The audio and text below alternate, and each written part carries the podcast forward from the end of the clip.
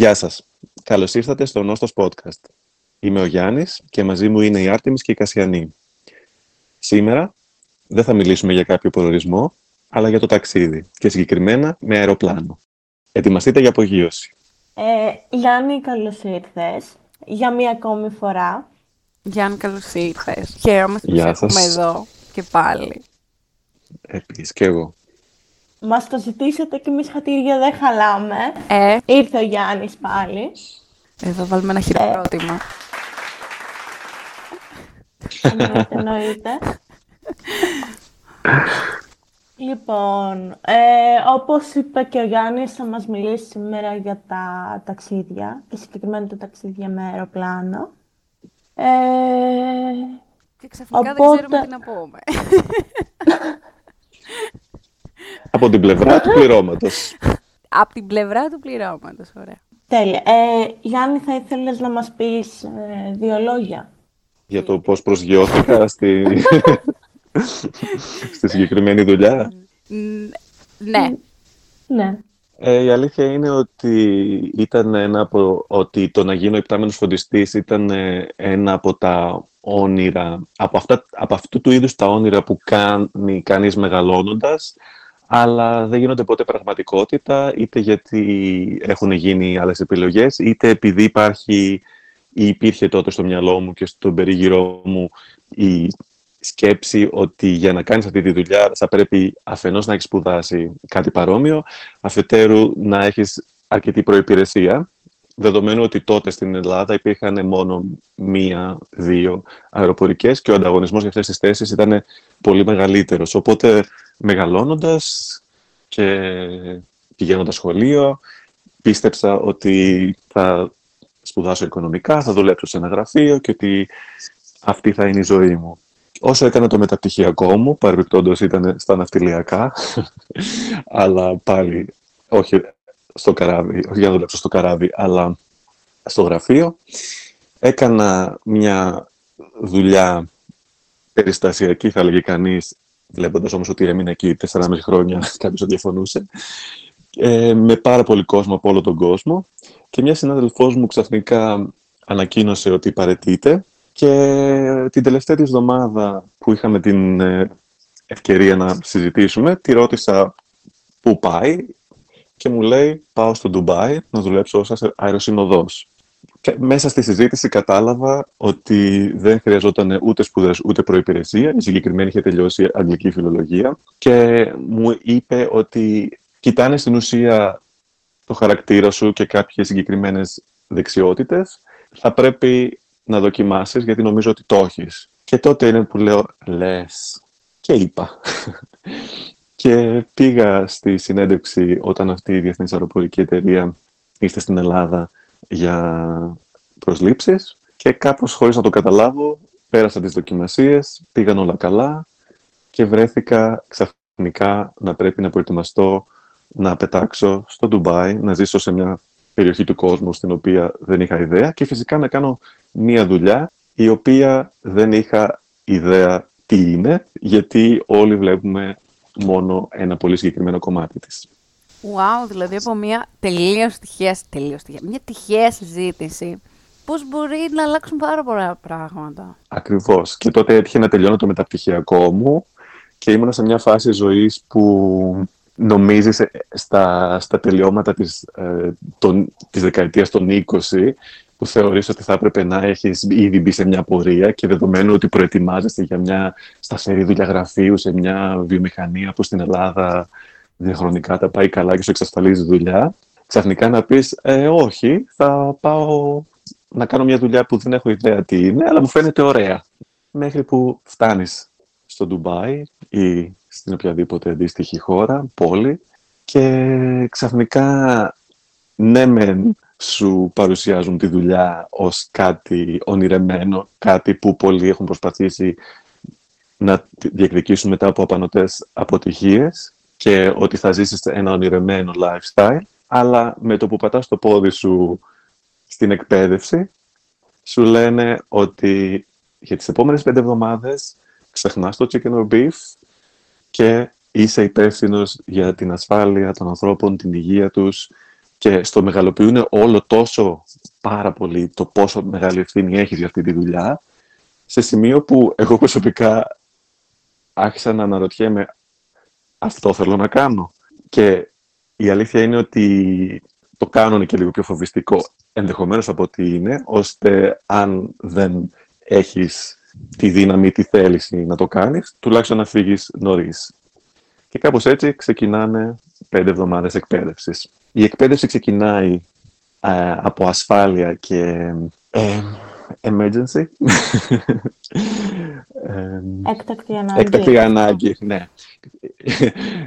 Οι πρώτες δύο εβδομάδες της εκπαίδευσης αφορούν τις διαδικασίες ασφαλείας και έκτακτης ανάγκης, όπου εκεί εκπαιδεύεσαι για το τι θα συμβεί σε διάφορα ενδεχόμενα έκτακτης ανάγκης, από αναταράξεις, που συμβαίνουν πολύ συχνά, μέχρι προσταλάσσωση.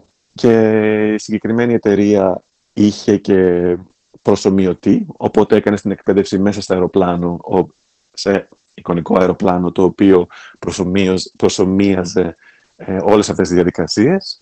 Και μιας και ανέφερα την προσταλάσσωση, κάποια στιγμή στην εκπαίδευση έπεφτες από το αεροπλάνο στην πισίνα, η οποία προσωμίαζε τη θάλασσα και μάθαινες, μάλλον όχι μάθαινες, γιατί θεωρητικά το ήξερες, ε, μάθαινες εμπειρικά το πώς είναι να συμβαίνει αυτό το πράγμα και το πώς κρατάς τη θερμοκρασία σου όσο πιο ζεστή γίνεται και το πώς επιβιώνεις στο νερό σε περίπτωση που γίνει κάτι τέτοιο.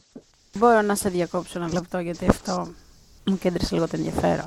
Αυτός ο προσωμιωτής, ναι, να φανταστώ ότι είναι κάτι, ρε παιδί μου, όπως οι αντίστοιχοι που υπάρχουν και για τα καράβια και ξέρω για τους σεισμούς και τέτοια που είναι κάτι το οποίο, μια κατασκευή, ρε παιδί μου, που ας πούμε κινείται ανάλογα με το τι θέλει να προσωμιά. Προσωμιάσει, προσωμιώσει, προσωμιώσει. Μάλλον. Τέλος πάντων, ξεχνάω και εγώ τα ελληνικά μου. Ε, α, όταν όμως ερχόμαστε... Μισό λεπτό, δεν βάλαμε στο στόμα μου το μικρόφωνο. Όταν όμως ερχόμαστε στο κομμάτι στο οποίο λες είναι και η πισίνα. Πώς ακριβώς, αυτό δεν μπορώ να καταλάβω πώς είναι. Ναι, ε, ο προσωμιωτής ο συγκεκριμένος ε, είναι σαν ένα αεροπλάνο κομμένο, σαν ένα κομμάτι του αεροπλάνου. Ναι, ναι, ναι, εντάξει. Και σε περίπτωση που αναγκαστείς να προσταλασσωθείς επειδή για τον χύψη λόγο δεν υπάρχει άλλη και πετάς πάνω από θάλασσα και η επιλογή σου και η μόνη επιλογή που έχεις είναι να βρεθείς στη θάλασσα το οποίο παρεπιπτόντως έχει πολύ χαμηλές, χαμηλά ποσοστά επιβίωσης, αλλά παρόλα αυτά εκπαιδεύεσαι ώστε να μεγιστοποιήσεις αυτά τα ποσοστά στην ακραία περίπτωση που συμβεί κάτι τέτοιο. ένα κομμάτι των διαδικασιών είναι ότι ανοίγεις την πόρτα του αεροπλάνου αν θεωρείται ασφαλές, γιατί Μπορεί να είσαι από την πλευρά που έχει γύρει και είσαι μέσα στο νερό και δεν θες να ανοίξεις την πόρτα και να μπει όλο το νερό μέσα. Αν είσαι από την πλευρά που είναι πάνω από την επιφάνεια του νερού, μπορείς να ανοίξεις την πόρτα σε μια συγκεκριμένη της λειτουργία και ξεδιπλώνεται μία φουσκωτή τσουλήθρα η οποία μπορεί να χρησιμοποιηθεί και σαν βάρκα, την οποία επιβιβάζουν όλοι οι επιβάτες. Προφανώς υπάρχουν παραπάνω από μία. Και την αποκόπτεις και μένεις πάνω σε αυτή τη λέμβο μέχρι να έρθει βοήθεια. Μέσα σε αυτή τη λέμβο υπάρχουν ε, διάφορα, διάφοροι τρόποι για να κάνεις σινιάλο, όπως επίσης υπάρχουν ε, και διάφορα, διάφοροι τρόποι να τραφεί ο κόσμος, χωρίς να έχεις προφανώς κανονικό φαγητό. Σάπια ή υπάρχει μέσα μια συσκευή με την οποία μπορείς να ε, αφαιρέσεις το αλάτι από το νερό και να το κάνεις πόσιμο, εν πάση περιπτώσει, και διάφορα τέτοια. Αλλά υπάρχει και το ενδεχόμενο να χρειαστεί να κολυμπήσεις. Και εκεί πέρα σου μαθαίνουν πώς να χρησιμοποιείς το σωσίβιο και πώς με τη βοήθεια άλλων ανθρώπων και με συγκεκριμένο τρόπο να σταθείς μέσα στο νερό, ώστε να μεγιστοποιήσεις τη θερμοκρασία που μπορεί να διατηρήσει το σώμα σου, ώστε να μην παγώσεις και φυσικά πεθάνεις. γιατί δεν είναι όλα όπως τα είδαμε στο Τιτανικό. Η αλήθεια είναι ότι είναι κάπως διαφορετική. Και κάπως αντίστοιχα, στο εγχειρίδιο που διαβάζεις για, για, όλα αυτά, για όλες αυτές τις περιπτώσεις, σου λέει πώς να επιβιώσεις στην έρημο, γιατί και αυτό μπορεί να συμβεί, πώς μπορείς να επιβιώσεις στους πόλους και διάφορα, ή στη ζούγκλα και διάφορα τέτοια σενάρια, τα οποία, όπως καταλαβαίνετε, όταν είναι ένα από τα πρώτα ενδεχόμενα που καλείσαι να σκεφτείς όταν πας σε μια καινούργια δουλειά, όποια δουλειά και αυτή είναι αυτή, φυσικά μπορεί και να σε αποθαρρύνει. Ναι, και εγώ κάτι τέτοιο πήγα να πω. Μετά από αυτό δεν μπαίνει σε αεροπλάνο, οπότε... το, είναι, είναι αξιοσημείωτο ότι πολλοί συνάδελφοί μου, επίσης να πούμε ότι δεν δουλεύω πια ως υπτάμενος οδηστής, δουλεύω αυτά για 10 χρόνια, αλλά πολλοί πρώην συνάδελφοί μου μπήκαν σε αεροπλάνο πρώτη φορά μόλις μπήκαν, μόλις μπήκαν στην πτήση για το Ντουμπάι, για την πρόσληψή τους, το οποίο εγώ προσωπικά το θεωρώ, το θεωρώ αξιο, αξιοπερίεργο. Και μάλιστα είχα και μια συνάδελφό μου από τη Ρουμανία, η οποία συγκεκριμένα ανεκδοτολογικά μου είχε αναφέρει κάποια στιγμή ότι όλοι οι φίλοι της και η οικογένειά της πίσω στη Ρουμανία αναρωτιόταν πώς μπορεί να κάνει αυτή τη δουλειά, όταν ως παιδί μεγαλώνοντας δεν υπήρχε περίπτωση να μπει στο αυτοκίνητο και να μην ανακατευτεί ακόμα και για μια μικρή απόσταση και πώς δεν έμπαινε ούτε καν σε αυτοκίνητα. Περίεργα πράγματα. Εγώ τώρα να σας πάω λίγο πάλι πίσω, γιατί εν τέλει δεν απαντήθηκε η ερώτησή μου, γιατί δεν την έκανα συγκεκριμένη, η αλήθεια είναι. Ήθελα να ρωτήσω ξανά εκεί με τη θάλασσα, γιατί εγώ εκεί κόλλησα, όπως ναι. λέτε. Ε, αυτό που δεν κατάλαβα είναι αυτό το, το κομμάτι, ας πούμε, του αεροπλάνου βρίσκεται μέσα στην πισίνα. Α, πάνω από την ναι, πισίνα, πολύ... δίπλα από την πισίνα. Πώς είναι; Προφανώς και πετάει πάνω από την πισίνα, εμείς. ε, η αλήθεια είναι ότι είναι, στέκεται υπερυψωμένο και από τη μία πλευρά υπάρχει πισίνα και από τη μία υπάρχει πάτωμα, γιατί πρέπει να χρησιμοποιήσεις τον ίδιο προσωμιωτή σε περίπτωση που κάνεις μία έκτακτη προσγείωση στο έδαφος. Άμα πούμε κάνεις έκτακτη προσγείωση σε Σαχα... στη Σαχάρα έχει και άμμο. Όχι, αλλά δεν θεωρείται θάλασσα, οπότε το πάτωμα κάνει. Και βουτάτε μέσα στην πισίνα. Πείτε μου και αυτό. Ναι. Με τα ρούχα. Ναι, ναι. Ναι, με τα ρούχα κανονικά. Σου λένε φέρε μια αλλαξιά τη συγκεκριμένη μέρα, γιατί θα πέσεις στην πισίνα. Ναι, ρε, όμως εφόσον η στολή είναι συγκεκριμένη, δεν βουτάς με τη στολή, ε.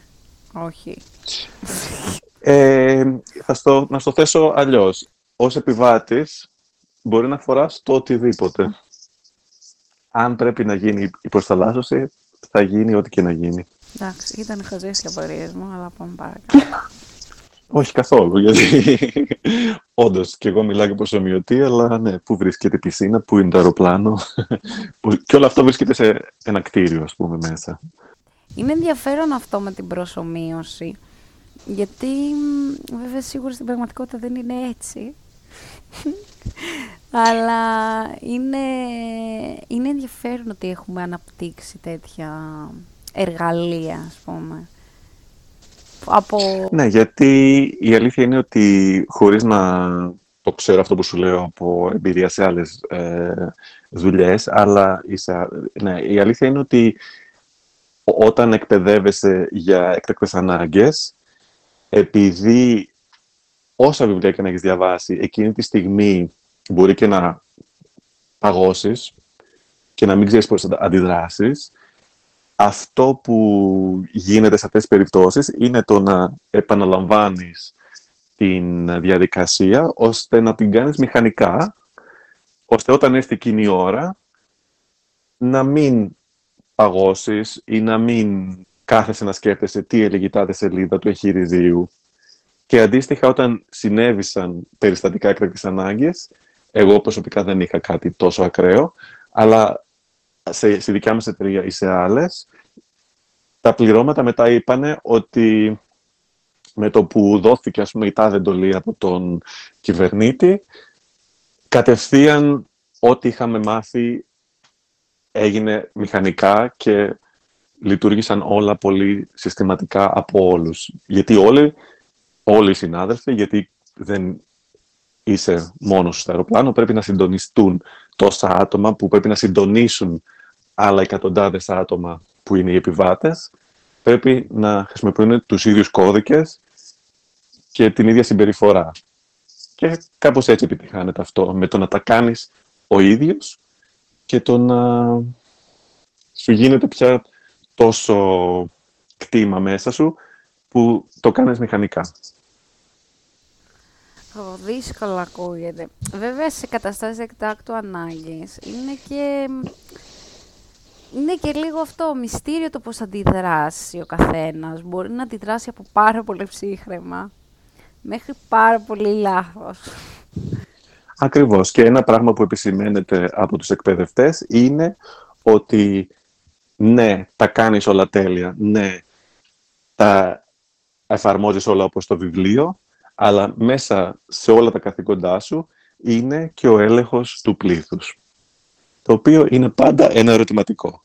Γιατί μπορεί να έχεις επιβάτες που έχουν σοκαριστεί τόσο πολύ που απλά έχουν παγώσει και δεν κάνουν τίποτα ή που σε, που σε εμπιστεύονται τυφλά και κάνουν ό,τι και να τους πεις και έχεις και άλλους που εκείνη τη στιγμή δεν ακούνε τίποτα, δεν ακολουθούν τη λογική και μετά υπάρχουν και άλλες κατηγορίες επιβατών που χρειάζονται ιδιαίτερη μεταχείριση ακριβώς λόγω κάποιων δυσκολιών που έχουν από τη φύση τους όπως για παράδειγμα ένα μωρό, όπως για παράδειγμα κάποιος με προβλήματα στην κίνηση, στην όραση, στην ακοή.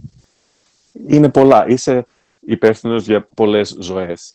Και αυτό που γενικά θέλω να πω είναι ότι είναι κάτι που δεν το σκέφτεσαι όταν μιλάς για αυτό το επάγγελμα, είτε το κάνεις είτε το βλέπεις και είναι το πρώτο σοκ, ας το πούμε, που με το οποίο έχεις αντιμέτωπος όταν καλείσαι να εκπαιδευτείς για αυτή τη δουλειά. Και αυτό είναι απλά οι διαδικασίες ασφαλείας και έκτακτης ανάγκης. Γιατί οι επόμενες εβδομάδες που ακολουθούν, στις επόμενες εβδομάδες που ακολουθούν, εκπαιδεύεσαι στις πρώτες βοήθειες και σε τέτοια περιστατικά. Λοιπόν, ε, αυτό που λες για τις πρώτες βοήθειες, μου ακούγεται πάρα πολύ ενδιαφέρον και πρόσφατα είχα αυτή τη συζήτηση. Ότι γενικά θα πρέπει να γνωρίζουμε πρώτες βοήθειες. Δεν ξέρω τη δική σου άποψη. Και δεν ξέρω και την εκπαίδευση που κάνουν, που έλος πάντων ακολούθησης ποια είναι. Αλλά πολύ, πολύ εύκολα. Συμβαίνουν έτσι πολλά πράγματα γύρω μας. Και το καλοκαίρι που ήμουν έτυχα και σε ένα απλό περιστατικό, ξέρω εγώ, κάποιος πνίγηκε και ξαφνικά εμφανίστηκαν πολλοί γύρω που δεν ξέραν τι να κάνουν.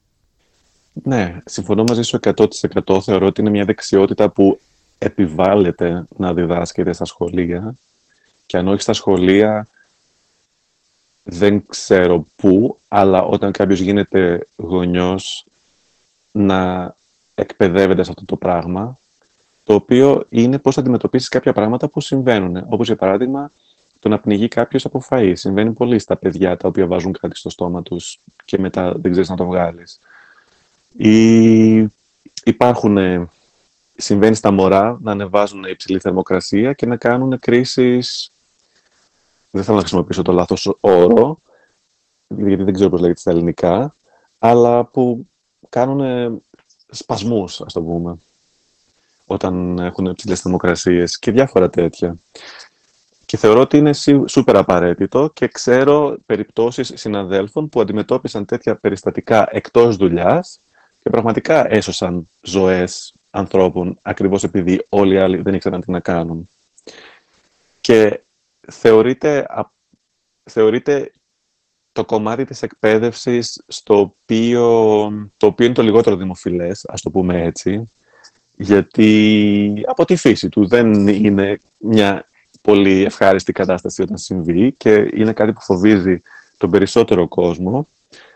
Αλλά η αλήθεια είναι ότι ακριβώς λόγω αυτού, αυτής της εκπαίδευσης και ακριβώς λόγω του ότι αυτού του είδους την εκπαίδευση την κάνεις σχεδόν κάθε χρόνο, σε πολύ πιο σύντομο χρόνο και κάνεις πρακτική πάνω σε αυτό, σου δημιουργεί άλλη αυτοπεποίθηση να το κάνεις όταν συμβεί στην πραγματικότητα. Και εγώ δηλαδή δεν μπορώ να φανταστώ τον εαυτό μου να γίνεται εθελοντής στις δουλειές που κάνω αυτή τη στιγμή εδώ που ζω στη Νέα Ζηλανδία που ζητάνε εθελοντές για να δίνουν πρώτες βοήθειες σε περίπτωση έκτακτης ανάγκης στη δουλειά. Δεν μπορώ να φανταστώ τον εαυτό μου παλιότερα να σηκώσω το χέρι μου και να πω ναι, εγώ θα το κάνω, αλλά ακριβώς επειδή εκπαιδευόμενος αυτό επί 10 χρόνια, έστω και μια μέρα το χρόνο, ε, το κάνω με πολύ μεγαλύτερη αυτοπεποίθηση από κάποιον που δεν το έχει κάνει. Γι' αυτό καλό θα ήταν να το, κάνει, να το, κάνουν, να το κάνουμε όλοι μας από μικρή. Αλλά αδικό την εκπαίδευση λέγοντας ότι ονομάζοντάς, της, ονομάζοντάς την συγγνώμη, πρώτες βοήθειες, γιατί κάνεις πολύ περισσότερο από πρώτες βοήθειες. Ναι, μεν μαθαίνεις πώς να αντιμετωπίσεις κάποιον που πνίγεται, κάποιον που αιμορραγεί, ε, κάποιον που παθαίνει σοκ λόγω αλλεργίας. Ε, η αλήθεια είναι ότι πέφτεις και σε πιο βαθιά νερά και όσο ακραίο και αν ακούγεται συμβαίνει, έστω και πάρα πολύ σπάνια, αλλά εκπαιδεύεσαι ακόμα και στο πώς να βοηθήσεις να γεννηθεί ένα παιδί.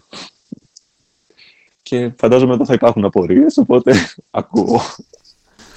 Όχι, δεν είναι αυτό. Η απορία βασικά ήταν τι περιλάμβανε, τι, τι περιλάμβανε η εκπαίδευση.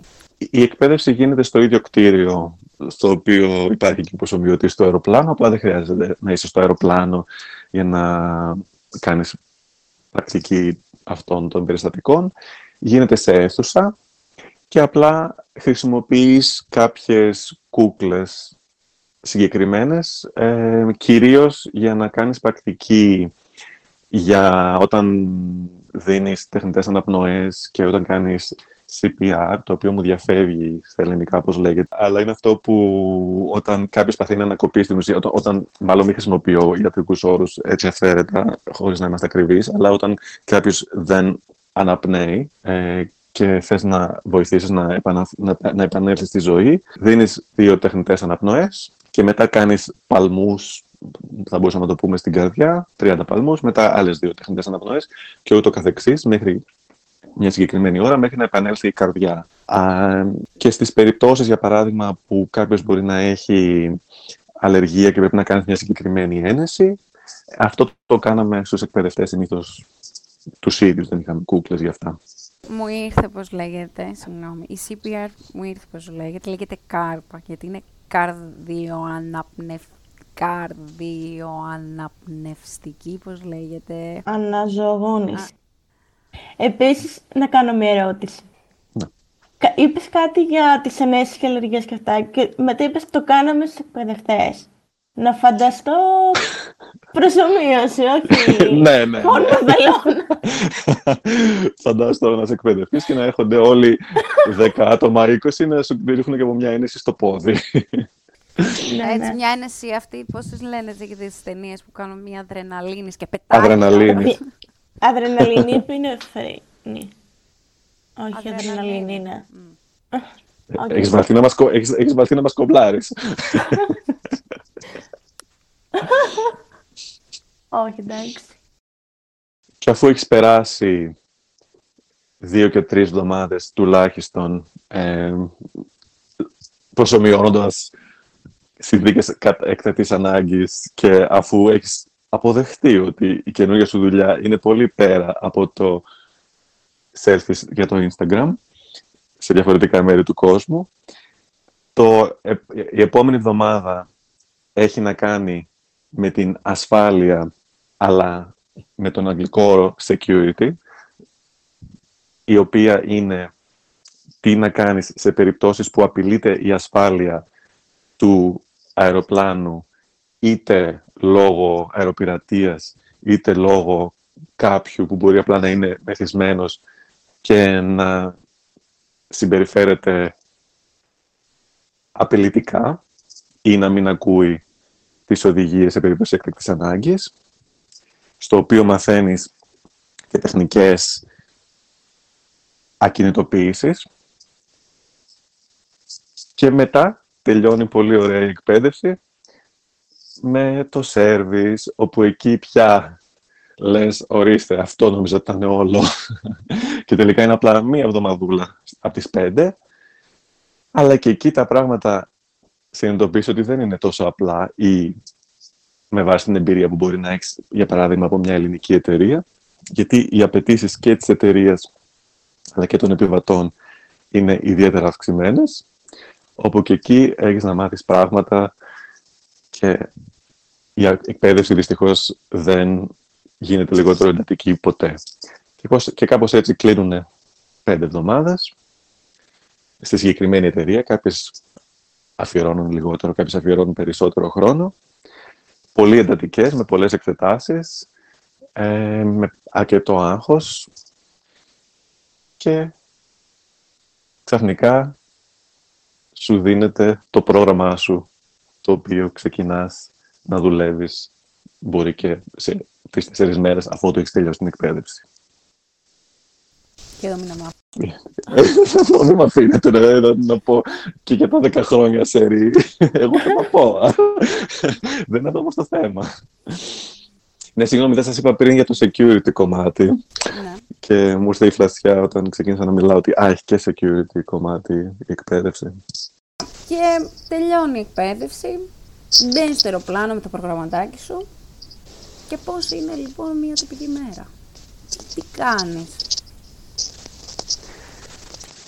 Ε, η αλήθεια είναι ότι ξεκινάς με δύο πτήσεις στις οποίες θεωρητικά πας να παρακολουθήσεις τι συμβαίνει και όχι να έχεις ενεργή συμμετοχή, αλλά επειδή πολλές φορές γίνεται ο κακός χαμός, όχι τόσο από έκτακτη ανάγκη, αλλά από άποψη σέρβις, καταλήγεις να δουλεύεις κανονικά το οποίο βέβαια είναι και καλή εξάσκηση, αλλά παρατηρείς και τους υπόλοιπους ε, συναδέλφους, ώστε όταν έρθει πραγματικά η πρώτη μέρα ε, που καλείσαι να, να λάβεις καθήκοντα, να είσαι έτοιμος. Οπότε, πώς κυλάει η μέρα στη δουλειά; Ξεκινάς, καταρχάς δεν πας κατευθείαν στο αεροπλάνο, πας στο σε ένα γραφείο, στην εταιρεία συγκεκριμένα, η οποία είναι στο αεροδρόμιο, στην οποία, στην οποία συναντιέσαι με τους συναδέλφους της ημέρας, οι οποίοι σε όλες αυτές τις πολύ μεγάλες αεροπορικές εταιρείες, η δικιά μου συγκεκριμένα προ-COVID και όταν ήταν στα καλύτερά της, είχε φτάσει μέχρι και 20.000 προσωπικό μόνο υπτάμενους οντιστές. Οπότε από όλο τον κόσμο, οπότε καταλαβαίνεις ότι έχεις αντιμετώπως με κάθε είδους κουλτούρα στην ουσία και, και εμπειρία ζωής και καλείσαι με αυτούς τους ανθρώπους να γνωριστείς, να συνεργαστείς σε επίπεδο σέρβις, αλλά πολύ περισσότερο να συνεργαστείς μία στο τόσο που θα υπάρχει έκτακτη ανάγκη. Αλλά ας πιάσουμε μια κανονική ημέρα. Ε, ξεκινάς, κάνεις ένα briefing με τους συναδέλφους, συζητάς για τις προσδοκίες της πτήσης, ε, στη συγκεκριμένη εταιρεία εξεταζόσουν κατά κάποιο τρόπο και σε μια ερώτηση πάνω σε όλα αυτά τα κομμάτια της εκπαίδευσης που αναφέραμε νωρίτερα, εκτός από το σέρβις. Ε, οπότε, ανα πάσα στιγμή έπρεπε να δείξεις τη γνώση σου και το πόσο εν, ενημερωμένος είσαι, γιατί ναι μεν υπάρχει το συγκεκριμένο εγχειρίδιο, αλλά πολλές φορές τα πράγματα και οι κανονισμοί αλλάζουν ανα πάσα στιγμή και μπορεί να λάβεις ένα mail και να λέει από το ότι πια δεν κάνεις δύο τεχνητές αναπνοές, αλλά ξεκινάς κατευθείαν ε, τους παλμούς στην καρδιά, για παράδειγμα, ε, πραγματικό γεγονός, έγινε σε κάποια φάση, μέχρι το ότι, για παράδειγμα, αν θυμάστε κάποια στιγμή ποια εταιρεία ήταν, μια γερμανική low cost, την German Wings, πώς λεγόταν, που ένας πιλότος κλείδωσε τον άλλο πιλότο έξω από το πιλωτήριο και έριξε το αεροπλάνο. Όταν έγινε αυτό... Όχι, όχι, δεν ήταν η Lufthansa. Ήταν ε, της Lufthansa, κάποια θηγατρική νομίζω. Νομίζω η German Wings. Ήταν λίγο πιο. μια πιο οικονομική, αλλά δεν έχει σημασία. Αλλά την επόμενη μέρα κατευθείαν άλλαξε ο κανονισμός και μας είπαν ότι ούτε λίγο ούτε πολύ, ότι όταν ένας από τους δύο ε, ή μία από τις δύο ε, πιλότους χρειάζεται να βγει για τουαλέτα, το οποίο προφανώς και συμβαίνει πολύ συχνά, ε, ένα από τα πληρώματα θα έπρεπε να, να είναι μέσα στο πιλωτήριο, ώστε ποτέ να μην είναι ένας άνθρωπος μόνος του μέσα. Το οποίο θεωρητικά καλύπτει και την περίπτωση του να πάθει κάτι ο πιλότος και να χρειάζεται να του δώσεις πρώτες βοήθειες, παράδειγμα. Αλλά θέλω να πω ότι πόσο εύκολα αλλάζουν, πόσο γρήγορα αλλάζαν, άλλαζαν οι κανονισμοί για να ανταποκριθούν στα νέα δεδομένα. Οπότε, στο briefing πριν από την πτήση, ε, γινόντουσαν αυτές οι υπενθυμίσεις, συγγνώμη, γίνονταν αυτές οι υπενθυμίσεις ή εξεταζόσουν στην ουσία έστω σε μια ερώτηση από οτιδήποτε. Και μετά έμπαινε στο αεροπλάνο πριν γύρω στα 40 λεπτά πριν ε, την ώρα της, προς, της απογείωσης, όπου είχες συγκεκριμένο χρόνο να αφήσεις τα πράγματά σου και να ξεκινήσεις τη διαδικασία έρευνας για ασφάλεια. Το οποίο τι σημαίνει, να μεταφράζω στα αγγλικά και ίσως να από τα αγγλικά και ίσως να μην ε, έχει νόημα στα ελληνικά, αλλά αυτό ο καθένας, το κάθε πλήρωμα είναι υπεύθυνο για μια συγκεκριμένη περιοχή του αεροπλάνου και πρέπει να ψάξει όλη αυτή την περιοχή ώστε να, να επιβεβαιώσει ότι δεν υπάρχει κάτι ύποπτο στο αεροπλάνο όσο δεν υπήρχε κάποιος μέσα. Ταυτόχρονα ε, μπορείς να, ε, πρέπει να ελέγξεις και τον εξοπλισμό ασφαλείας, δηλαδή να ελέγξεις ότι, για παράδειγμα, ότι οι πυροσβεστήρες λειτουργούν, όχι προφανώς χρησιμοποιώντας τους, αλλά ε, με το μάτι να δεις αν τηρούνται κάποιες προϋποθέσεις, αν η μπουκάλα του οξυγόνου έχει αρκετό οξυγόνο σε περίπτωση που χρειαστεί και όλος ο εξοπλισμός, το οποίο περιλαμβάνει ακόμα και την πόρτα του αεροπλάνου που έχεις αναλάβει να διαχειριστείς.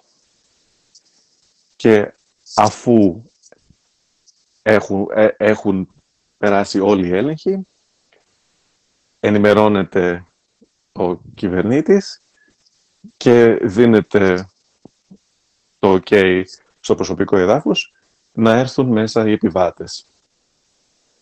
Όπου εκεί ξεκινάει μεν το σέρβις, κατά κάποιο τρόπο, και το κομμάτι της φιλοξενίας, αλλά θεωρητικά πρέπει να είσαι προετοιμασμένος να σκανάρεις όσους μπαίνουν στο αεροπλάνο και να είσαι σε εγρήγορση σε περίπτωση που εντοπίσεις κάποιον ενδεχόμενο κίνδυνο. Τι είναι αυτός ο κίνδυνος, είναι μάλλον η ερώτηση που ακολουθεί. Ναι, ακριβώς. Ο κίνδυνος μπορεί να είναι από άτομο σε εγκυμοσύνη πολύ προχωρημένη, το οποίο δεν επιτρέπεται ε, κυρίως για ιατρικούς λόγους, αλλά και επειδή ιδανικά δεν θα ήθελες να ξεκινήσεις στο αεροπλάνο. Ε, είναι για άτομα τα οποία μπορεί να έχουν πιει παραπάνω αλκοόλ και να δημιουργήσουν θέμα.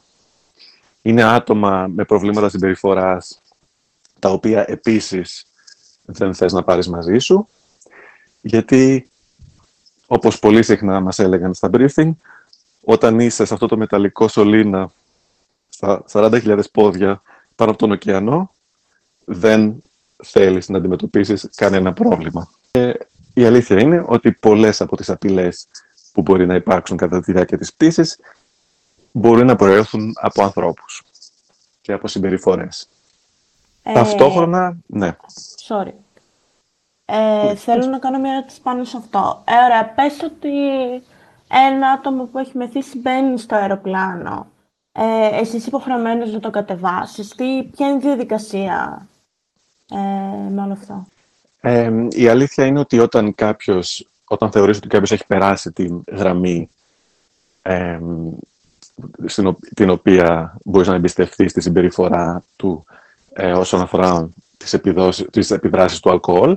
Η αλήθεια είναι ότι η εταιρεία σου δίνει κάποιες κατευθυντήριες γραμμές, κάποια συμπτώματα ενδεχομένως τα οποία να πρέπει να προσέξεις ε, και ενημερώνεις ένα από τους υπεύθυνους του πληρώματος, οι οποίοι και αναλαμβάνουν να αξιολογήσουν μεν και αυτοί, γιατί ο καθένας μας έχει διαφορετική αντίληψη για συμπεριφορές και μπορεί κάποιος που εμένα μου φαίνεται μεθυσμένος να μην είναι. Ή, πολλές, ή κάποιες ασθένειες κάποιες φορές έχουν συμπτώματα που μπορεί να θυμίζουν μέθη, ενώ δεν ισχύει, οπότε καλό είναι να πάρει και μια δεύτερη γνώμη. Και αν κριθεί ότι κάποιος είναι κατάλληλος για την πτήση, στην, στην ουσία ε, βγαίνει έξω.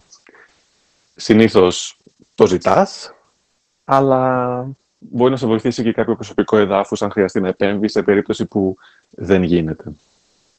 Ναι. Άρα αυτό τον έλεγχο τον κάνετε εσείς. Δεν θα ναι. έπρεπε να γίνεται από πιο πριν. Ε... ε θεωρητικά γίνεται σε όλες τις φάσεις, από το check-in μέχρι τους ανθρώπους στην πύλη, μέχρι, μέχρι, μέχρι. Δηλαδή υπάρχουν πολλά κομμάτια ασφαλείας, αλλά μπορεί να ξεφύγει, γιατί πολλές φορές είτε μπορεί να μην έχει εκδηλωθεί αυτή η συμπεριφορά λόγω της μέθης, ή απλά μπορεί να μην την καταλάβεις, ή το πιο σύνηθες, όταν είσαι στη δουλειά σου μπορεί να έχεις τόση δουλειά που δεν μπορείς να, να δίνεις βάση στα πάντα. Και πολλές φορές, επειδή υπάρχει πολύ μεγάλη πίεση και στα πληρώματα ε, με την, ε, για την αναχώρηση του αεροπλάνου στη σωστή στιγμή, στη σωστή ώρα, επειδή κάθε λεπτό καθυστέρησης στοιχίζει τεράστια ποσά στις εταιρείες. Επειδή έχεις αυτή την πίεση και θες να φύγεις κι εσύ στην ουσία, θες να φύγει το αεροπλάνο στην ώρα του, σε πιέζει η εταιρεία, σε πιέζει το πιλωτήριο, θες κι εσύ να ξεκινήσεις. Καμιά φορά μπορεί να πεις δεν μπορώ τώρα να, να χάσω 10 λεπτά ή την υπομονή μου ή, ή, ή, ή για να το αντιμετωπίσω αυτό. Αλλά αυτό είναι φυσικά η λάθος αντιμετώπιση, γιατί θα καλεστείς να αντιμετωπίσεις μια μεγαλύτερη μορφή του προβλήματος αν επιτρέψεις, ε, αν κάνεις τα στραβά μάτια σε τέτοιες περιπτώσεις. Να σας πω κάτι πρόσφατα, σχετικά πρόσφατα, έμαθα ότι αν ότι οι καθυστερήσεις μάλλον είναι τόσο μεγάλες, γιατί λίγο να ξεφύγει ένα αεροπλάνο το πρόγραμμά του, μετά θα πρέπει απλά να περιμένει να βρεθεί καινή ώρα, καινή ώρα, πώς θα το πω, να βρεθεί τέλος πάντων κάποια ώρα. Ένα, ένα, ένα παραθυράκι κενό, ώρας. Ναι, ένα, ναι. Αυτό, δεν ξέρω πώς θα το πω. Ναι. Όπου να μην πετάει κάποιο άλλο, γιατί εντάξει, είναι αντίστοιχα όπως και στους δρόμους. Υπάρχουν κάποιοι κανόνες, δεν πάμε όλοι αυτό. Δεν μπορούν να ναι. πάμε. Υπάρχει μια σειρά αν σκεφτείς ότι ειδικά στα πολύ μεγάλα αεροδρόμια όπως το Ντουμπάι, το Λονδίνο, το Χίθρο, ας πούμε, η Νέα Υόρκη και όλα αυτά, όπου γίνεται μια απογείωση, ένα, τι να πω, δεν ξέρω, ας πω αυθαίρετα, ένα χρόνο 10 δευτερόλεπτα, παράδειγμα. Εντάξει, προφανώς έχουν παραπάνω από ένα αεροδιάδρομο κτλ. κτλ. Αλλά αν σκεφτείς το ρυθμό όλης αυτής της α, λειτουργίας, δεν μπορείς να παίξεις με καθυστερήσεις. Αλλά επειδή συμβαίνει και επειδή δεν είναι στον ελεγχό σου πάντα, είναι ο καιρός, είναι, είναι, είναι, είναι, υπάρχει πάντα αυτή η πίεση του να πρέπει να φύγεις στην ώρα σου. Επίσης, να επανέλθω λίγο στην προηγούμενη ερώτηση, επειδή μου ήρθε τώρα που λες σκανάρεις τον κόσμο, τους ανθρώπους για ενδεχομένες απειλές. Ένα άλλο παράδειγμα, το οποίο δεν έχω προσωπική εμπειρία, αλλά ας πούμε ένα πράγμα για το οποίο κοιτάς επίσης, βέβαια αυτό κυρίως στον αέρα το καταλαβαίνεις, είναι θύματα trafficking, για παράδειγμα. Δηλαδή, συμβαίνουν τόσα στα αεροπλάνα και μεταξύ χωρών και, και, και, και, και που είναι καλό να παρατηρείς πράγματα. Ακόμα και το να παρατηρήσεις, για παράδειγμα, ότι κάποιος δεν έχει φάει σε πτήση 10 ωρών, μπορεί να είναι ύποπτο. Με ποια έννοια, ότι πολλοί άνθρωποι μεταφέρουν ναρκωτικά στο στομάχι τους και δεν μπορούν να φάνε. Οπότε είναι και αυτό μια ένδειξη. Είναι τόσα πολλά. Έχει ενδιαφέρον η αλήθεια είναι. Πάρα πολύ η αλήθεια είναι όντως. Έχει συμβεί τέτοιο περίεργο. Αυτό θα ρωτάω. Αυτό θα ρωτάω και εγώ. προσωπικά, προσωπικά, προσωπικά δεν έχω αντιμετωπίσει τέτοιο περιστατικό, αλλά έχει τύχει σε πτήση, ένα παρόμοιο περιστατικό έχει σε πτήση φιλικού προσώπου, το να μπει κάποιος στην τουαλέτα και να μην βγει. Και επειδή και αυτό ακόμα, δηλαδή μέσα σε όλα πρέπει λίγο να έχεις και το νου σου πόση ώρα κάθεται το άλλο μέσα στην τουαλέτα. Το οποίο μπορεί να σημαίνει ότι καπνίζει μέχρι το ότι ο συγκεκριμένος, ας πούμε, είχε, τον βρήκανε σε κατάσχετη αιμορραγία, γιατί είχε δημιουργηθεί θέμα στο στομάχι του από ναρκωτικά που μετέφερε. Και απειλή δεν εννοείται απαραίτητα ότι υπάρχει δόλος ή πρόθεση από τον άνθρωπο να, να, να προκαλέσει κακό. Ε, απειλή μπορεί να είναι, μπορεί να μην είναι και σωστή λέξη που χρησιμοποιεί απειλή, αλλά αυτό ακριβώς, ότι κάποιος είναι στην τουαλέτα μπορεί να έχει πάθει ανακοπή. Μπορεί να έχει πάθει οτιδήποτε. Δηλαδή πρέπει να είσαι όλη την ώρα 100%. Το οποίο φυσικά δεν είναι ανθρωπίνως δυνατό, αλλά ο στόχος είναι αυτός. Και αφού έχουν μπει όλοι οι επιβάτες στο αεροπλάνο, θεωρητικά θα πρέπει να καθίσουν όλες τις θέσεις τους. Ε, Γιατί θεωρητικά δεν γίνεται εύκολο αυτό. Πες μου ότι έχεις, πόσες φορές έχεις πετύχει επιβάτη, θέλει να αλλάξει θέση, να έχει πληρώσει και εκείνη εκεί. Και το άλλος μπαίνει μέσα και σου λέει, ε, δεν θέλω να κάτσω εδώ. Κάτσε ρε φίλε, το πληρώσαμε οι άλλοι που καθόμασταν, που θέλουν να αλλάζουν θέσεις. Δεν είναι λεωφορείο εδώ. Ναι, το θέμα των θέσεων δεν ε, μπορεί να γίνει φυσικά, αλλά διάφορες εταιρείες έχουν διάφορες πολιτικές, αλλά έχει να κάνει κυρίως με τις πολιτικές τους και με το. είναι πιο πολύ άποψη από την άποψη του σερβις και της φιλοξενίας, όχι τόσο ασφαλείας. Αν και ανεπιβεβαίωτα μπορώ να πω ότι καμιά φορά έχει σημασία να κάθεσαι στη θέση σου, γιατί αν κάτι συμβεί, είναι πιο εύκολο να σε εντοπίσουν.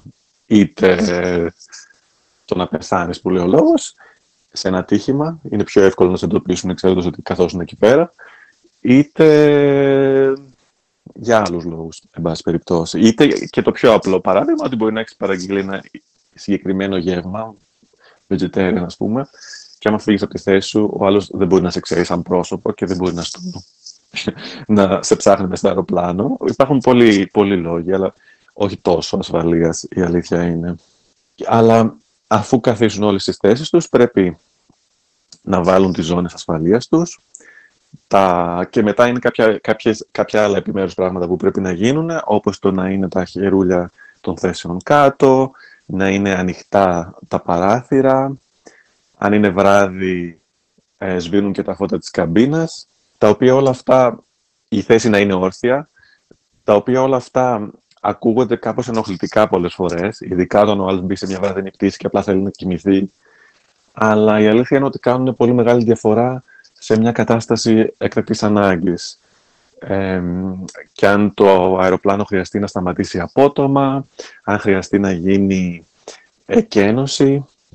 Και ένα πράγμα που δεν είναι γνωστό, για παράδειγμα, είναι ότι οι καταστάσεις εκτάκτου ανάγκης στατιστικά συμβαίνουν κατά στην τυπική πλειοψηφία είτε κατά την προσγείωση είτε κατά την απογείωση. Δεν συμβαίνουν τόσο πολύ συχνά στατιστικά στον αέρα. Οπότε γι' αυτό έχουν τελειοποιηθεί, ας το πούμε, οι πρακτικές που ακολουθεί στην προσγείωση και στην απογείωση για να μειωθούν οι πιθανότητες ατυχήματος. Οπότε, αν σταματήσει απότομα, καταρχάς ακόμα και πριν απογειωθεί το αεροπλάνο και μόνο πάνω στον αεροδιάδρομο, όταν κινείται, όταν είσαι μέσα στο αεροπλάνο δεν καταλαβαίνεις πόσο γρήγορα κινείται, αλλά είναι σαν να είσαι μέσα σε ένα αυτοκίνητο στην ουσία. Δεν πάει φυσικά με 100, αλλά είσαι εν κινήσει. Οπότε οποιοδήποτε φρενάρισμα ή οτιδήποτε άλλο πάει στραβά, έχεις φύγει. Και η αλήθεια είναι ότι κάποιος μπορεί να σου πει δικιά μου είναι η ζωή, ξέρεις, δεν θα μου πεις εσύ, ας πούμε, να βάλω ζώνη κτλ. Αλλά δεν είναι δικιά σου ζωή αν φύγεις και προσγειωθείς πάνω σε άλλον και τον ξεκάνεις, για παράδειγμα. Δηλαδή, πολλοί κόσμοι μπορεί να ενοχλείται ίσως από αυτές, αυτού του είδους τις παρατηρήσεις και τις υποδείξεις, αλλά η αλήθεια είναι ότι υπάρχει σκεπτικό πίσω από όλα αυτά. Ένα άλλο παράδειγμα είναι ότι δεν σκέφτεσαι ποτέ γιατί σβήνουν τα φώτα όταν προσγειώνεσαι ή όταν απογειώνεσαι, όταν έξω έχεις σκοτάδι. Και ο λόγος για τον οποίο γίνεται είναι για να, για να συνηθίσει το μάτι στο σκοτάδι σε περίπτωση που χρειαστεί να γίνει πάλι εκένωση αεροπλάνου. Δεν μπορείς καταλαβαίνετε κι εσείς ότι όταν είσαι σε ένα δωμάτιο πολύ φωτεινό, άμα ανοίξεις την πόρτα και βγεις στο απόλυτο σκοτάδι, δεν βλέπεις τίποτα.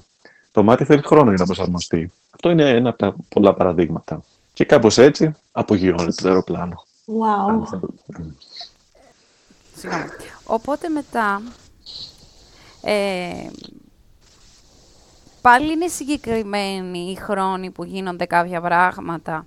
Γιατί έχω παρατηρήσει τώρα, ας πούμε πολύ γνωστή ελληνική εταιρεία, ότι όταν μπαίνεις μέσα είναι πολύ συγκεκριμένο το θα καθίσετε, από την ώρα που θα καθίσουμε, ε, εντάξει, δεν λέω το πότε θα ξεκινήσει, γιατί το πότε θα ξεκινήσει έχει να κάνει με άλλα πράγματα. Αλλά το τι θα κάνω, από το τι θα, πότε θα προσφέρουν, είναι μπάμ η ώρα, μέχρι το πότε, δεν ξέρω, θα σου επιτρέψει ε, να σηκωθεί. Εντάξει, το πότε θα σου επιτρέψει να σηκωθείς βλακεία, γιατί το επιτρέπει ούτως ή άλλως όταν πάρει μια κανονική κλίση.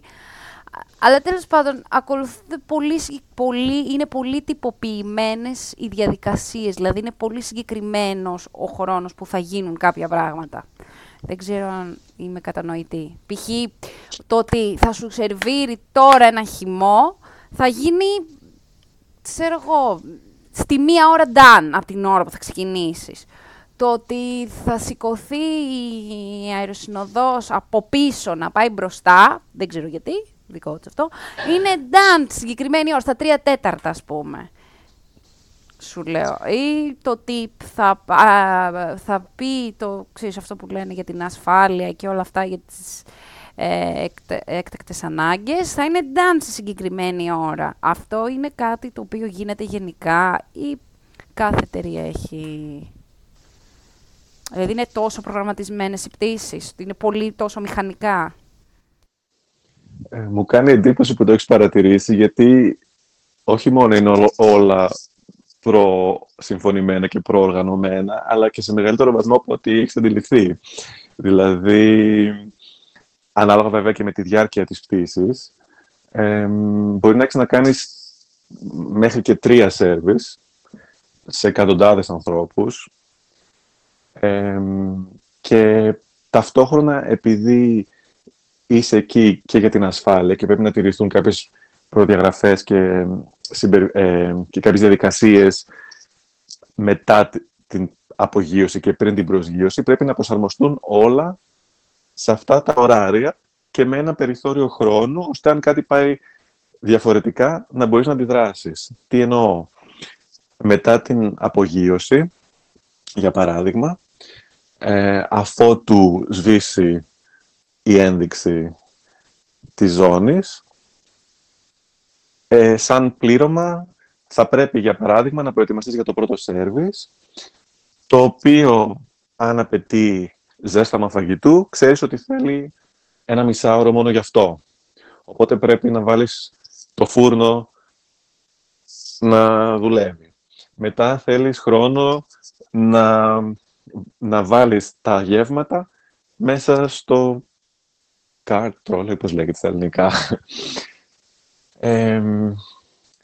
οπότε δεν μπορείς, για παράδειγμα, να το ζεστάνεις από το έδαφος ή σε κάποιες πτήσεις που είναι πολύ σύντομες και κάπως επιβάλλεται να, να το ζεστάνεις στο έδαφος, αν συμβεί καθυστέρηση, το φαγητό δεν μπορεί να καταναλωθεί μετά από ένα συγκεκριμένο χρόνο και δεν μπορείς να αλλάξεις το catering τόσο εύκολα ε, τελευταία στιγμή, για παράδειγμα. Μετά, για παράδειγμα, σε, ειδικά σε πτήσεις μεγάλες που μπορεί να έχεις και τρία σέρβις, ε, όταν κάνεις το μεσαίο σέρβις πρέπει να λάβεις υπόψη τις νόμιμες απαιτήσεις που υπάρχουν σχετικά με την ξεκούραση του πληρώματος. Δηλαδή πρέπει μέσα σε όλα αυτά, αν έχεις τρία σερβις, τα οποία για παράδειγμα κρατάει το καθένα από τουλάχιστον δύο ώρες, ε, χωρίς την προετοιμασία. Και μέσα σε όλα αυτά πρέπει να βολέψεις να έχουν κοιμηθεί δύο ε, γκρουπ πληρώματος ή και τρία καμιά φορά επί τουλάχιστον ξέρω εγώ δυόμιση τις ώρες το καθένα, όλα αυτά είναι μαθηματικά που πρέπει να υπολογιστούν εκ των προτέρων και πόσο μάλλον αν συμβεί και κάτι έκτακτο. Οπότε, για παράδειγμα, το πότε σερβίρεται το τελευταίο γεύμα, πάλι έχει να κάνει με, το, με την προσγείωση και, θα μου πει, και ίσως μου πεις ότι ναι, αλλά ξέρεις από την αρχή τι ώρα θα προσγειωθείς, το οποίο δεν ισχύει, γιατί όταν είσαι στον αέρα μπορεί να αλλάξει η πορεία λόγω του καιρού ή κάποιες άλλες συνθήκες. Μπορεί όταν είσαι πολύ κοντά στο αεροδρόμιο ξαφνικά να απελευθερωθεί ένα παράθυρο προσγείωσης ίσως νωρίτερα από ό,τι υπολόγιζες ή να πρέπει να, να, ή αργότερα ή μπορεί να συμβεί κάτι έκτακτο και να πρέπει να προσγειωθείς σε ένα κοντινό αεροδρόμιο. Οπότε πρέπει να είσαι σε γρήγορη ανα πάσα στιγμή θεωρητικά. Οπότε το μόνο που μπορείς να κάνεις είναι να υπολογίσεις την καλύτερη δυνατή ε, τακτική με βάση το χρόνο που έχεις, να δώσεις ένα περιθώριο και από εκεί και πέρα τα πάντα μπορεί να αλλάξουν ανα πάσα στιγμή. Και φυσικά όλα αυτά δεν γίνονται σχεδόν ποτέ, ειδικά στις μεγάλες πτήσεις, χωρίς διακοπές, γιατί συνήθως μπορεί να έχεις ένα περιστατικό υγείας ή οτιδήποτε άλλο με επιβάτης, ο οποίος σου απασχολεί ε, κάποιο πλήρωμα, αν όχι περισσότερα, κτλ. κτλ. Ελπίζω να απάντησα στην ερώτηση. Ναι, ναι. Ε, αλλά είναι πραγματικά τόσο συγκεκριμένα. Να ξέρετε, έχω παρατηρήσει μέχρι και πότε μιλάνε με τον πιλότο. Όλα τα έχω παρατηρήσει. Είμαι τόσο παρατηρητική. Οπότε δεν μπορείτε να με κοροϊδέψετε, να ξέρετε. Ή για παράδειγμα, τώρα μου θύμισες ότι μέσα σε όλο αυτό, για παράδειγμα, σε κάποιες χώρες, για παράδειγμα την Αυστραλία, πρέπει να βγάλεις και κάποια ανακοίνωση συγκεκριμένη ώρα πριν την προσγείωση, ε, που θα σου επιτρέψει να ενημερώσεις ε, τον κόσμο για κάποιες προϋποθέσεις που ισχύουν όταν πας στην Αυστραλία, οι οποίες έχουν να κάνουν, για παράδειγμα, με τη βιοπικιλότητα της χώρας και πρέπει να δηλώσεις αν φέρνεις μέσα κάποια πράγματα συγκεκριμένα. Οπότε πρέπει να υπολογίσεις μέσα σε όλο αυτό, να βγάλω την ανακοίνωση, να μοιράσω τις φόρμες που πρέπει να συμπληρωθούν, να δώσω χρόνο να συμπληρωθεί και ταυτόχρονα να ε, προετοιμαστώ και εγκαίρος για την προσγείωση. Μέσα σε όλο αυτό βάλε και τι χρόνο χρειάζονται ξαφνικά όλοι αυτοί οι άνθρωποι που συνήθως θέλουν να πάνε και τουαλέτα πριν φύγουν και έχεις πολύ συγκεκριμένο αριθμό ε, τουαλέτας, είναι, είναι, είναι πολλά που πρέπει να λάβεις υπόψη σου. Δηλαδή και εγώ τώρα τα σκέφτομαι πρώτη φορά όλα μαζί και πάλι σίγουρα ξεχνάω. Ε, μια άλλη ερώτηση που ήθελα να κάνω είναι πόσες φορές το μήνα έχετε κάποια πτήση. Γενικά πώς είναι το πρόγραμμά σας; Αυτό είναι πολύ ωραία ερώτηση για τον απλούστατο λόγο, απλούστατο για μένα, ότι πριν πάω στη συγκεκριμένη εταιρεία είχε τύχει να κάνω αίτηση για κάποια ευρωπαϊκή εταιρεία και ανάλογα με τους νόμους της κάθε χώρας ισχύουν και διαφορετικά πράγματα. Για παράδειγμα, στην Ευρώπη μπορεί να κάνω λάθος και μπορεί να έχει αλλάξει αυτό, αλλά την τελευταία φορά που το είχα κοιτάξει μπορούσες να δουλέψεις το πολύ 70 80 ώρες το, το μήνα. Στη Μέση Ανατολή θεωρητικά 90%, μετά κάτι όλο συμβαίνει και καταλήγεις να κάνεις παραπάνω. το οποίο εμένα προσωπικά πριν ξεκινήσω να πετάω, μου φαινόταν ότι είναι πολύ λίγο γιατί συγκρίνεις κάποιον που δουλεύει 40 ώρες τη βδομάδα και λες και 100 ώρες τη βδομάδα να δουλεύω δεν είναι ούτε part-time. Αλλά η αλήθεια είναι διαφορετική. Γιατί 80 ώρες ή 100 ή οποιοδήποτε όριο σου βάζει κάθε νομοθεσία ε, είναι η ώρα που είναι το αεροπλάνο στον αέρα. Αν σκεφτείς όμως ότι εσύ ξεκινάς τη δουλειά σου στην ουσία δύο ώρες ή μισή πριν την ώρα απογείωσης, λόγω του briefing, λόγω της προετοιμασίας του αεροπλάνου και μετά την προσγείωση λόγω των οποιονδήποτε καθηκόντων έχεις να κάνεις και δεν σου βάζω το να πας στη δουλειά και να γυρίσεις, που μπορεί να είναι από 10 λεπτά μέχρι συνάπειρο, ανάλογα με το που μένει ο καθένας. Στην ουσία, αν σε κάθε πτήση προσθέσεις ένα τρίωρο, ξαφνικά δουλεύεις πολύ περισσότερο. Και όταν βάλεις μέσα σε όλο αυτό, σε όλη αυτή την εξίσωση, ε, ότι δεν κάθεσαι σε ένα γραφείο, είσαι όρθιος την περισσότερη ώρα, ε, τις διαφορές ώρας, ε, θερμοκρασίας και όλα αυτά, η αλήθεια είναι ότι πρόκειται για ένα επάγγελμα που είναι αρκετά καταπονητικό στο σώμα. Αλλά, ναι, και θα μου πεις επίσης, το 80 ώρες δεν μου λέει κάτι. Τι σημαίνει 80 ώρες; Ανάλογα με την εταιρεία και ανάλογα με το πρόγραμμά της, 80 ώρες μπορεί να είναι ε, 80 πτήσεις Αθήνα-Ηράκλειο. Ε, μπορεί να είναι, ας πούμε, μια από τις μεγαλύτερες πτήσεις του κόσμου. Νομίζω είναι Σιγκαπούρη, τώρα πια τι είναι, Σιγκαπούρη-Λονδίνο, που είναι κάνα 17. Υπάρχουν κάποιες εταιρείες οι οποίες μπορεί να κάνεις, ας πούμε, Σιγκαπούρη-Λονδίνο δύο-τρεις φορές το μήνα και ανάμεσα να έχεις από μια εβδομάδα και ενώ, ας πούμε, ένα παράδειγμα, και να είσαι εντάξει. Ή μπορεί να κάνεις Αθήνα-Ηράκλειο, Ηράκλειο-Αθήνα τέσσερις-πέντε φορές τη μέρα, το οποίο κρατάει όσο το Σιγκαπούρη-Λονδίνο, αλλά είναι φυσικά μια πολύ διαφορετική εμπειρία. Το, ας πούμε, γίνεται η πτήση και ξέρω ότι υπάρχει ένα διάστημα στο οποίο μένεις. Αυτό υπολογίζεται ως ότι δουλεύεις. Όχι, δεν υπολογίζεται και μάλιστα τώρα που θίγεις το θέμα μισθός, υπάρχει, υπάρχει μια σχετική ασυνέπεια ανάμεσα στις εταιρείες.